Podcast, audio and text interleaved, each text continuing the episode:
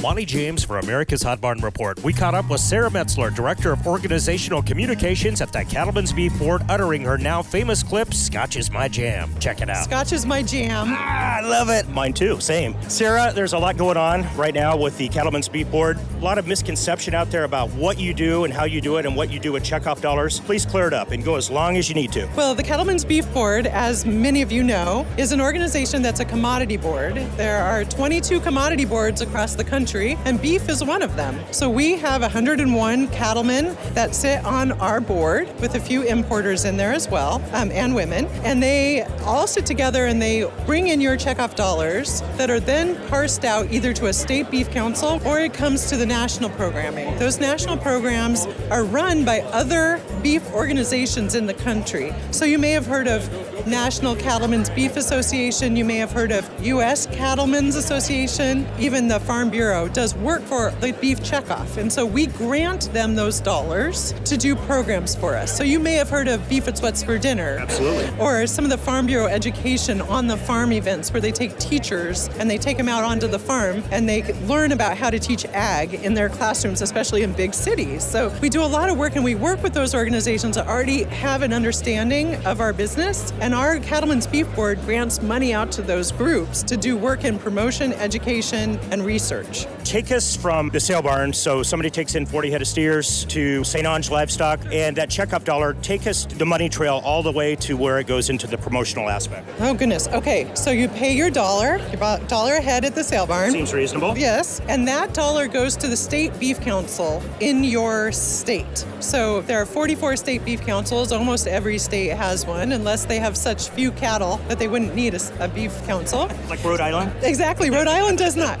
So that dollar goes to state beef council. The state beef council keeps 50 cents of that dollar in their state to do promotion and education and research for beef in their state. So the other 50 cents comes to the national organization. So altogether across the board, believe it or not, we raise between 70 and 80 million dollars a year, half of which stays in the state where you are. So if you're in South Dakota, you are keeping 50 cents of that dollar in South Dakota to ensure that that beef promotion, education, and research is happening there. But there is some efficiencies in having a national umbrella. So for instance, Beef It's What's for Dinner ad campaigns, ones that show up on TV or online or during football games. It makes sense to have a national organization put those ads together and then the state beef councils can use them. They can make them South Dakota ads or so there's some efficiencies by having a national organization. So the Cattlemen's Beef Board oversees the whole process, both at the state level and the national level.